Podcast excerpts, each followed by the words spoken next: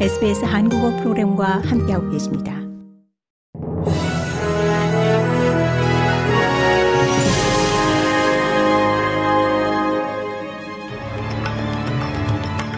(2024년 1월 17일) 수요일 오전에 SBS 한국어 간추린 주요 뉴스입니다.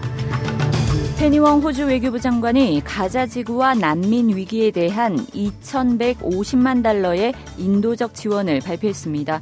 웡 외교부 장관이 중동 지역을 방문하고 있는 가운데 이 점령된 팔레스타인 영토의 주민과 난민을 위한 인도적 지원을 거의 두 배로 늘리겠다고 약속했습니다. 웡 장관은 악화되고 있는 가자 지구의 상황에 깊이 우려하고 있고 인도적 지원은 이스라엘과 하마스 간 전쟁으로 영향받은 여성과 아동 지원에 초점이 맞춰질 것이라고 밝혔습니다. 이번 발표로 호주는 10월 하마스의 이스라엘 기습 공격 이래 인도적 지원에 약 4,600만 달러를 약속하게 됐습니다. 호주에서 이미 홍수 피해를 본 지역들에 또다시 많은 비가 내릴 것으로 예상되는 가운데 또 다른 사이클론 위협이 들이고 있습니다. 서호주주에서 4,000km가량 떨어진 코코스 제도에 이 사이클론 경보가 발령됐으며 열대성 사이클론 앙그렉이 이번 주 호주 해역에 진입할 것으로 보입니다. 사이클론이 퀸즐랜드주 먼 북부에 상륙할 것으로 예상돼 이 호주 연안이 영향받을 수 있다는 경고입니다. 이 지역은 지난 12월 이 사이클론 제스퍼의 여파로 인한 홍수 피해의 복구 작업이 여전히 진행 중으로 잠재적 폭우로 복구 작업에 차질이 예상됩니다. 패트 콘로이 호주 태평양부 장관이 호주 정부는 중국과의 국교를 수교하기 위해 대만과 외교 관계를 끊겠다는 나우르의 결정을 존중한다고 말했습니다. 콘로이 장관은 주권 국가인 나우르의 결정이며 호주는 이를 존중한다고 말했습니다. 태평양 지역에서는 현재 팔라우, 투발루, 마셜 제도만이 대만과 공식 외교 관계를 맺고 있습니다. 태평양 섬나라 나우루는 앞서 중국과의 외교 관계 복원을 위해 대만과 단교하겠다고 발표한 바 있습니다.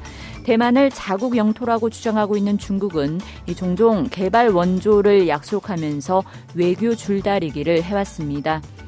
미국이 최근 홍해에서 이 예멘 후티 반군에게 가려던 이란의 재래식 살상 무기를 압수했습니다.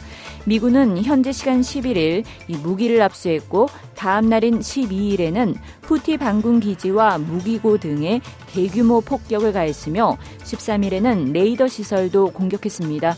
홍해 선박을 위협하는 후티 반군에 이 미국이 이렇게 직접 군사 작전을 펼치며 강경 대응에 나섰지만 민간 선박 피해는 계속되고 있습니다. 지난 15일에는 미국 회사 소유의 벌크선이 16일에는 그리스 화물선이 또 후티 반군의 미사일 공격을 받았습니다. 푸틴 러시아 대통령이 모스크바를 방문 중인 최선희 북한 외무상을 만나 이 양국 간 밀착 관계를 과시했습니다. 푸틴 대통령의 접견에 앞서 북러 외무장관은 석 달 만에 회담을 갖고 이 지난해 9월 북러 정상회담 협의 이행과 한반도 상황 등을 논의했습니다.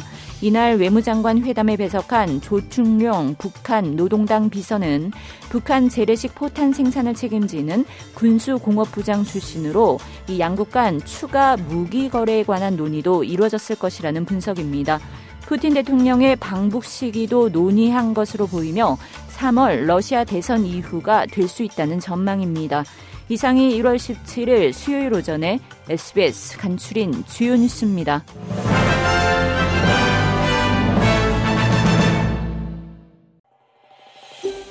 더 많은 이야기가 궁금하신가요?